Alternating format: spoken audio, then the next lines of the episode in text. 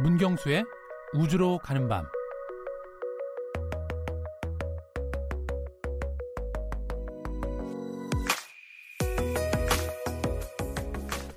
아폴로 17호를 끝으로 인류는 더 이상 달에 가지 않았습니다. 하지만 인간은 결코 탐사를 멈추지 않았습니다. 달을 넘어 화상을 탐사하며 목성에 진입했고 태양계를 좀 더 면밀히 탐험했습니다.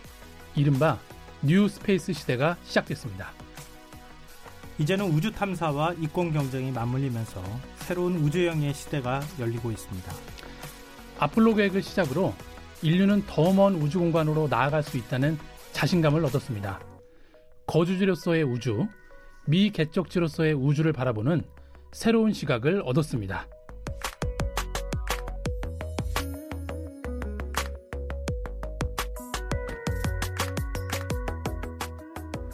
우주로 가는 밤 아폴로 달 착륙 50주년을 기념해서 7월 한 달간 아폴로 프로젝트에 대해 알아보고 있는데요. 오늘도 문경수 과학탐험가 나오셨습니다. 안녕하세요. 네, 안녕하세요. 네, 우리가 3주 동안에 걸쳐서 아폴로 계획의 역사를 쭉 짚어봤는데요. 네. 어, 그럼 앞으로 우주 탐사는 어떻게 될까? 네. 이게 또 궁금합니다. 네, 일단은 그 미지의 우주를 탐구한다는 점에서는 큰 변화는 없는데요. 네. 어, 이제부터는 경제성 측면을 고려한다는 점이 네, 가장 크게 바뀌는 점이라고 볼 수가 있습니다. 경제성 측면요? 네. 어, 돈이 얼마나 들어가느냐 이건가요? 어, 그런 것도 있고요. 네. 이제는 그 기업에서 보통 ROI라는 말을 많이 하는데 네. 예, 어쨌든 투자하는 만큼 음. 뭐가 나와야 된다는 거죠. 음, 네, 그래도 최근 우주 산업에서는 그 뉴스페이스 시대가 도래했다는 말을 많이 쓰고 있는데요. 어, 쉽게 풀어서 설명을 드리면은 이제 우주 탐사가 어, 정부에서 민간으로 넘어가고 있다. 네, 이렇게 큰 의미로 보시면 될 것 같습니다. 근데 과거에는 우주 탐사라고 하면 네. 미국의 나사, 그렇죠. 나사가 다 주도하는 이런 시대였잖아요. 그렇죠. 근데 이제는 네, 나사에서 점점 점점 이 민간으로 그 영역이 넘어간다는 거죠. 우주 그렇죠. 개발이. 그러니까 이제 지금 우주에 도전장을 내미는 뭐 국가나 기업들이 어, 옛날처럼 뭐 과학적 탐사만 그 추구하는 게 아니고 이제는 뭐 자원 채굴 음. 또 우주 여행 같은 예, 수익 창출에 초점이 맞춰져 있다. 근데 이거를 뉴스페이스 시대가 도래했다라고 요즘 이야기를 하고 있습니다. 한편으로는 기대가 되면서 다른 한편으로는 이거 난개발하는 거 아니야? 그렇죠.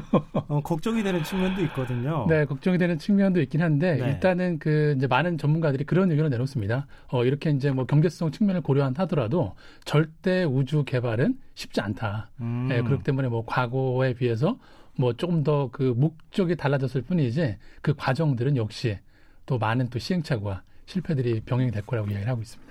근데 그러면 이제는 우주 탐사나 우주 개발이 네. 어, 관과 민이 서로 경쟁하는 시대에 돌입했다.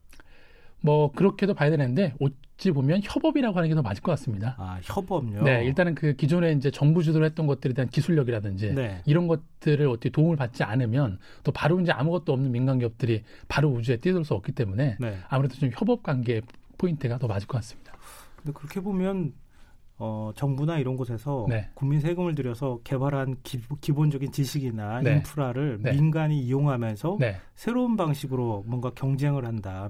그렇죠. 이제 됐다. 정부가 플랫폼을 만들어 놓고 네. 그 위에서 이제 다양한 사업자들이 뭔가 음. 새로운 요소를 발굴한다고 볼 수가 있죠.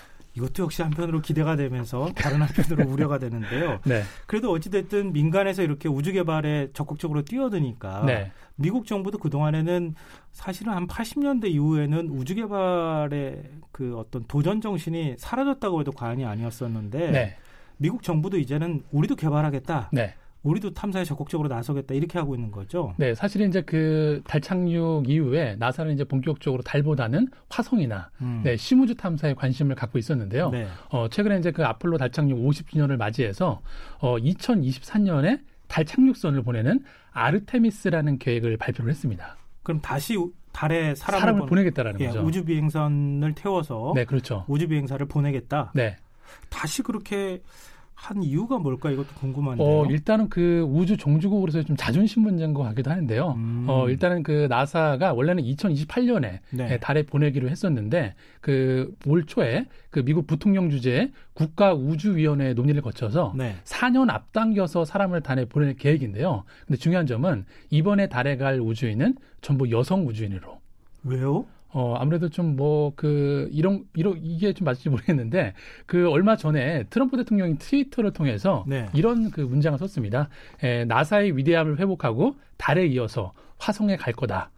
네, 어찌 보면 그 뭐 시기는 다르지만 61년도에 존 F 케네디가 네. 예, 본인의 어떤 정치적 목적을 위해서 이런 좀 그 선언했던 거랑 크게 다르지는 않은 것 같습니다. 트럼프 대통령이 그동안에 여성 비하나 아니면 뭐 여성과 관련해서 굉장히 안 좋은 인상을 많이 받고 뭐 그런 것도 있었는데 있었죠. 나는 이런 원대한 꿈을 여성을 먼저 보내겠다. 네, 그러면서 본인의 과거 어떤 안 좋은 이미지를 좀 씻으려고 한다. 이런 정치적 의도도 좀 포함됐다고 뭐 볼수 그것도 있겠네요. 없다고 볼 수 있지는 않겠죠. 아, 좀 그 부분은 좀 새롭게 느껴져요. 네, 어, 물론 이제 남성만 갈 수도 있고 여성만 네. 갈 수도 있고 남녀 모두가 갈 수도 있는 것인데 네, 굳이 여성만 다 보내겠다고 하는 데에는 여러 가지 이제 의미가 있지 않을까 싶은데요. 네, 우주 개발이나 우주를 탐사하는 네. 그런 계획이라고 하는 게 앞서 말씀하셨던 것처럼 우주에 대한 호기심, 네, 어, 우리의 어떤 시야의 확장, 그렇죠. 뭐 이런 측면과 또 달리 네, 앞으로의 우주 개발은 어, 자원 개발이라든가 그렇죠. 이런 식의 경제적 목적에 집중하는 개발이 될 수 있다고 말씀하셨잖아요. 네네네. 어, 그건 어떤 방식으로 가는지 궁금해요. 어, 일단 가장 큰 부분은 지금 이제 자원 개발에 대한 부분이 크게 있는데요. 네. 그 무엇보다 달에 가면은 헬륨 3 그리고 히토리우 우라늄 같은 희귀 자원이 되게 풍부합니다. 음, 네, 그리고 또 지구와 그 달에는 그 대기가 없다 보니까 네. 어, 일교차가 300도를 넘어서 그 우주에서 날아오는 방사선이나 운석 예. 그리고 헬륨 같은 그런 그 원소들이 그대로 그냥 달 표면에 쌓이게 되거든요. 음, 네, 그래서 이를테면 그 헬륨 3 같은 경우에는 어, 핵 융합 발전에 활용을 하면은 25톤을 가지고서 핵 폐기물 걱정 없이 미국의 연간 소비 전력을 생산할 수 있을 정도의 열 효율이 넘기 때문에 네. 네, 이런 것들이 좀 관심을 갖게 되는 거죠. 아, 그거를 채굴해서 갖고 올 수가 있어요? 어, 지구로? 근데 일단은 그 지금 그 인도의 탐사선의 어떤 그 관측 결과를 토대로 해서 네. 어, 이 헬륨 3가 많이 그 들어 있는 그 지도를 이미 완성을 했습니다. 그래갖고 이제 여섯 군데 중에서 두 곳을 탐사 후보지로 정하기까지는 했는데요. 음. 어, 말씀하신 것처럼 가지고 오는 거는 이제 또 다른 또 기술력이 필요한 거죠. 그래도 어찌 됐든 가서 가능성을 시험해 본다. 네, 그렇죠.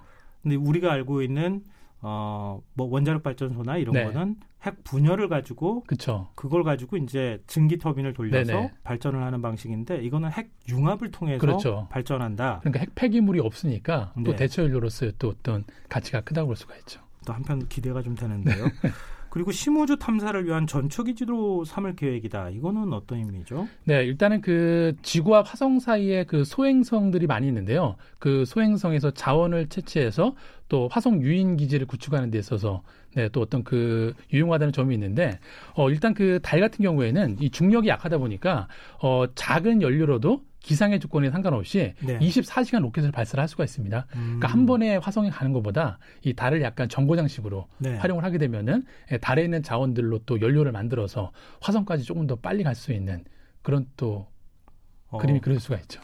상시 중간 기착지 같은 걸 기지를 만들어 놓고 네, 지구에서 힘들게 보내지 말고 네, 달하고 화성 사이를 왔다 갔다 할 수 있도록 그렇죠. 그러니까 그렇게 하자. 음, 그럴싸한 계획이에요. 네, 어찌 보면 또 버스 터미널 같은 걸 만드는 거죠. 예. 네. 만들 수는 있나 있나 모르겠어요. 사실. 어, 지금 뭐 기술이나 분위기로 봐서는 이거는 뭐 그리 오래 걸리지 않을 것 같습니다. 아, 어렵지 않아요, 이게? 달에 한 번밖에 못 보냈는데요. 기지까지 금방 만들 수 있다고 하는 게 네. 금방 기술력이 이렇게 점프하는 듯한 느낌도 들어요. 네, 음. 근데 지난주에 한국에서 국제 우주, 포럼이 열린다, 열렸다 이렇게 네네. 말씀해 주셨잖아요. 네. 일종의 이제 우주 개발의 역사 네, 또 앞으로의 우주 개발의 큰 비전이 어떨 어떤지 네. 이런 내용도 다 발표가 됐을 것 같은데요. 네, 네 맞습니다. 어떤 얘기들이 나왔는지 궁금해요. 네, 일단 그 여의도에서 그 지난주 금요일 토요일 날 그 코리아 스페이스 포럼이 이틀간 개최가 됐었는데요. 어, 일단 말씀하신 것처럼 어, 전 세계에 있는 그 우주 정책 전문가 그리고 민간 우주 기업의 그 관계자들이 와서 그 앞으로의 우주 탐사에서 또 정부와 민간의 협력 방안 예, 그리고 뭐 여러 가지 이제 그 주제들이 논의가 됐었는데 그 무엇보다도 어, 요즘에 소위 그 4차 산업혁명의 핵심 기술로 네. 뭐 인공지능이나 빅데이터를 많이 좀 거론을 하게 되는데요. 이런 기술들이 우주 탐사랑 결합됐을 때 어떤 확장성을 만들어낼 수 있는지 음. 네, 이런 부분들이 좀 중점적으로 논의가 됐었습니다. 아, 신기한데요.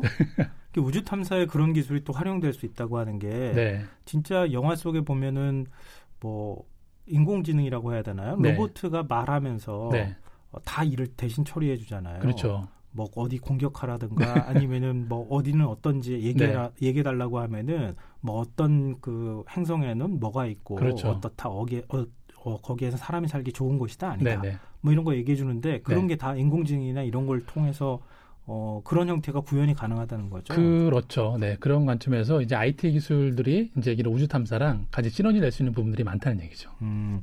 근데 앞서 이제 민간 기업에서 우주 네. 개발에 굉장히 관심이 많다고 하셨잖아요. 네.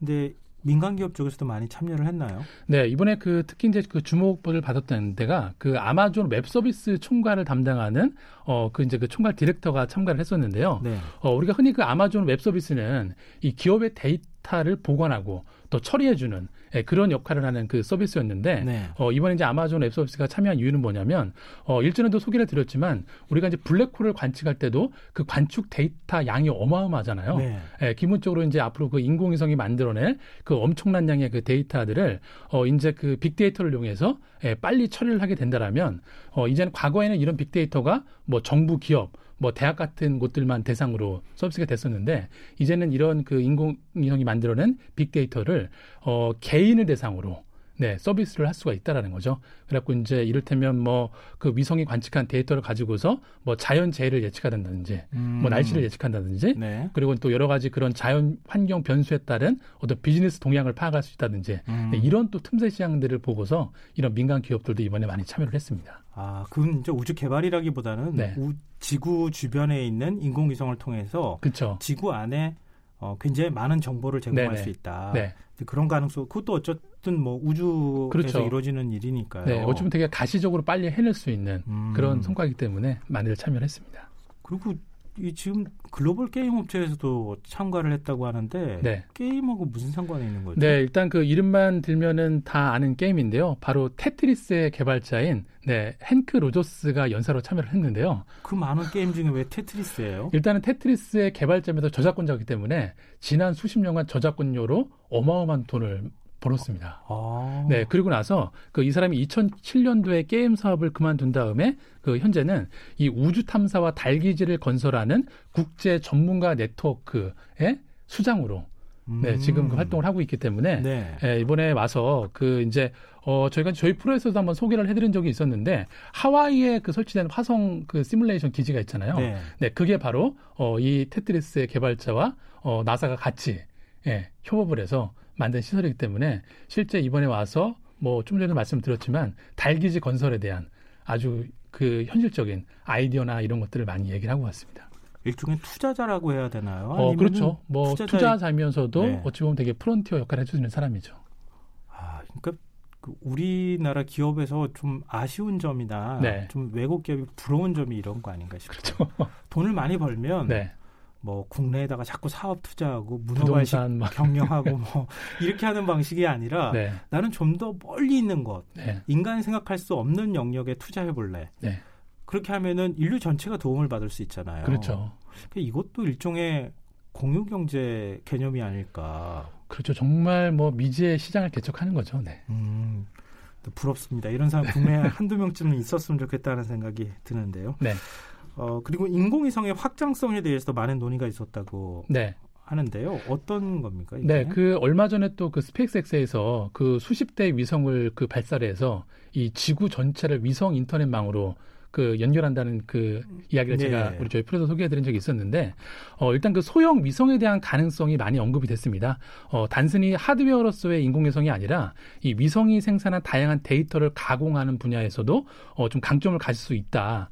네, 특히나 이 포럼에 참가한 외국 투자자들이 어, 새로운 한국 스타트업들이 기존 그 회사들과 협력해서 이 고객들한테 우주에서 나온 데이터를 어, 다양한 형태로 가공해서 전달을 할 수가 있다라면 음. 한국 그 우주 스타트업들한테 또 다른 기회가 될 수 있다. 뭐 이런 얘기를 많이 해줬고요. 뭐 특히나 이제 최근에 우리나라에서도 그 젊은 그 창업자들인데 어 소형 인공위성을 만드는 음, 네. 네. 그런 기업들이 또 대표들이 많이 오셔갖고 뭐 그런 부분에 대한 가능성들을 또 많이 논했던 그런 자리였습니다. 우리가 일반적으로 쐈던 네. 위성하고 소형 위성은 어느 정도 차이가 있는 거예요? 어, 일단 그 뭐 크기로만 쳐도 엄청난 차이가 나는데요. 일단 그 비용으로 말씀드리면 이 소형 위성은 어, 커다란 그 인공위성을 쓰는데 들어가는 비용의 1%에서 2% 비용만 가지고도 위성을 발사할 수가 있습니다. 아, 그렇게 조금밖에 안 들어요? 네. 어쨌든 그 제가 실제로 그 크기를 봤는데 정말 한 뭐 30cm 정도? 네, 고만한 소형 그 위성을 초소형 위성이라고 부르는데요. 예, 그런 것들을 오히려 그냥 그 목적에 맞게 여러 대를 쏴서 발사 그 운영을 하게 되면 아무래도 뭔가 문제가 생겨도 또 그런 리스크가 적게 들고 음. 네 그리고 뭔가 또그 어, 기민하게 그 상황에 맞게 대응을 할 수가 있기 때문에 앞으로는 또 초소형 인공위성 시장이 어, 대형 인공위성 시장에 비해서 네, 유스페이스의 시대에는 좀 더 적합한 형태라는 거죠. 그럼 기존의 위성은 굉장히 다목적 위성이니까 그렇죠. 우리 보통 다목적 위성이라고 네네. 부르잖아요. 네. 그러니까 군사적인 뭐 목적도 있을 거고 GPS도 네. 있고 그렇죠. 뭐 네. 어, 굉장히 많은 목적들 통신 위성의 네네. 역할도 있을 텐데 소형 위성은 특수한 목적에 그렇죠. 맞춰서 특수 목적이죠. 네. 아 그렇게 그럼 소형 위성을 많이 발사해야 되잖아요. 어 많이 발사해야 되죠. 그럼 지구 전체에 이렇게 다 커버할 수 있을 정도로 발사하려면은 이건 뭐 한두 대 가지고는 안 되고 100대 뭐 200대 이렇게 어, 해야 되지 않을까요? 그렇죠. 실제로 그 이제 뭐 페이스북이나 뭐 이런 스페이스X 같은 기업들이 이 지구 전체 그 위성을 다 망을 연결해서 그런 인터넷이 그 모두 다 되게 하겠다는 그런 계획들 발표를 하게 했었는데 어 사실 이제 크기가 작은 만큼 뭐, 뭐가 만약에 고장이 나거나 문제가 됐을 경우에는 또 대기록권으로 들어오면서 또 다 발화가 돼버리기 때문에 음. 또 우주 쓰레기 부분에서도 훨씬 이게 더 효과적이라는 거죠.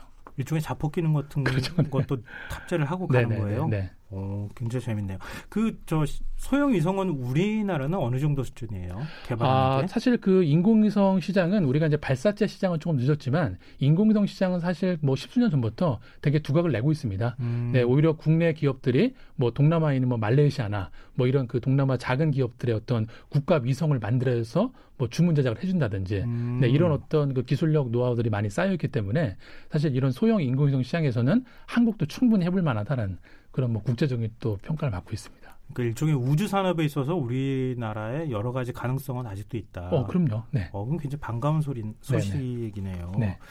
마지막으로 한국 우주 탐사의 미래에 대해서 많은 분들이 좀 궁금해하실 것 같아요. 지금 네. 소형 위성 얘기도 잠깐 네네. 했지만 어, 한국의 어떤 우주 탐사의 미래 네. 앞으로 어떻게 될 것 같으세요? 네, 일단 뭐 저희 나라도 이제 그 달에 간다라는 계획도 다 나와 있는데 일단 그 지금 이제 뉴스페이스 그 관점에서 바라보면은 어 이, 이날 그 포럼에 참석했던 과학기술정책연구원의 그 안영준 부연구원이라는 분이 계시는데요. 네. 이분의 말을 빌리는 게 가장 정확할 것 같습니다. 어 참고로 그 이분이 그 우주인 선발을 할 때 30일까지 갔던 네. 음. 저전 직장 동료 기자였습니다. 네. 아, 그래요? 네. 네. 이분 얘기를 들어보면은, 어, new space 시대를 여는 키는 정부에게 있다라고 이제 얘기를 하십니다. 음. 어, 이제 과거 old space의 대표적 사례였던 이 아폴로 프로젝트만 하더라도 정부가 모든 걸 계획하고 이제 거대 기업들이 참여하는 네. 그런 정부 주도의 사업이었다고 보면은 이제는 정부가 어, 그런 소형 그 우주 스타트업들의 서비스를 구매하는 방식으로 음. 네, 넘어가고 있다라고 보시면 되고요. 어, 이제 정부의 역할이 어, 뭐 계획에 계획에서 투자 그리고 이제 구매자로 넘어가게 되면 이 우주 산업도 어, 새로운 산업으로 또 우리 한 축으로 자리 잡을 수 있지 않을까라고 얘기를 해주셨습니다. 일종의 관주도에서 경쟁자가 없었던 시대에서 경쟁을 하게 되면 훨씬 더, 더 그렇죠. 우주 개발이나 이런 게 속도가 네네. 빨라질 수 있다. 네, 맞습니다. 그러니까 진짜 10년 뒤에 새로운 세계가 펼쳐질 가능성도 있겠네요. 어, 그럼요. 특히나 우리나라 경우는 또 IT 인프라나 또 이런 뭐 어, 핵심 기술들 을 많이 가지고 있기 때문에 네. 오히려 확장성이나 네, 또 이렇게 심우주 말고 근우주 어떤 탐사에서 뭔가 이런 뉴스페이스 시대에서 확실히 좀 한 폭, 한 축을 예, 자리매김할 수 있지 않을까 음. 네, 그런 생각이 듭니다. 일단 민간 기업이 기본적인 기술력을 갖출 수 있도록 정부에서 적극적으로 지원해주면 네. 그 다음에 민간 기업이 스스로 경쟁하는 시대로 그렇죠. 들어갈 것이다. 네. 정부에서 지금으로서는 어, 좀 더 관심을 갖고 네. 투자를 좀 적극적으로 해줘야 된다. 네네. 네. 알겠습니다. 어, 우주 개발의 시대 이제 아폴로 어, 계획에서부터 시작해가지고 네. 우주의 미래에 대해 얘기를 해봤는데요. 네. 이걸 총 정리하는 네. 일종의 선곡을 어떤 곡을 해오셨을지 궁금하거든요. 네, 오늘은 그 볼빨간 사춘기의 여행이라는 노래인데요. 네. 어, 이 노래는 이제 여행의 설렘을 담은 노래인데 어, 새로운 우주 시대를 자축하는 의미에서 네, 여행이라는 노래를 선곡을 했습니다. 네. 네. 뉴스페이스는 우리에게 어떤 우주를 보여줄까요? 새롭게 다가올 비제 우주가 기대되는 밤입니다. 네.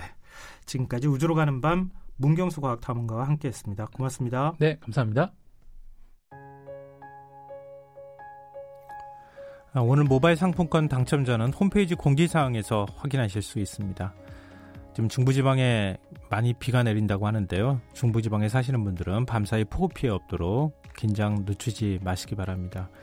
볼빨간 사춘기에 여행 들려드리면서 김성환의 시사야 여기서 마치겠습니다. 고맙습니다.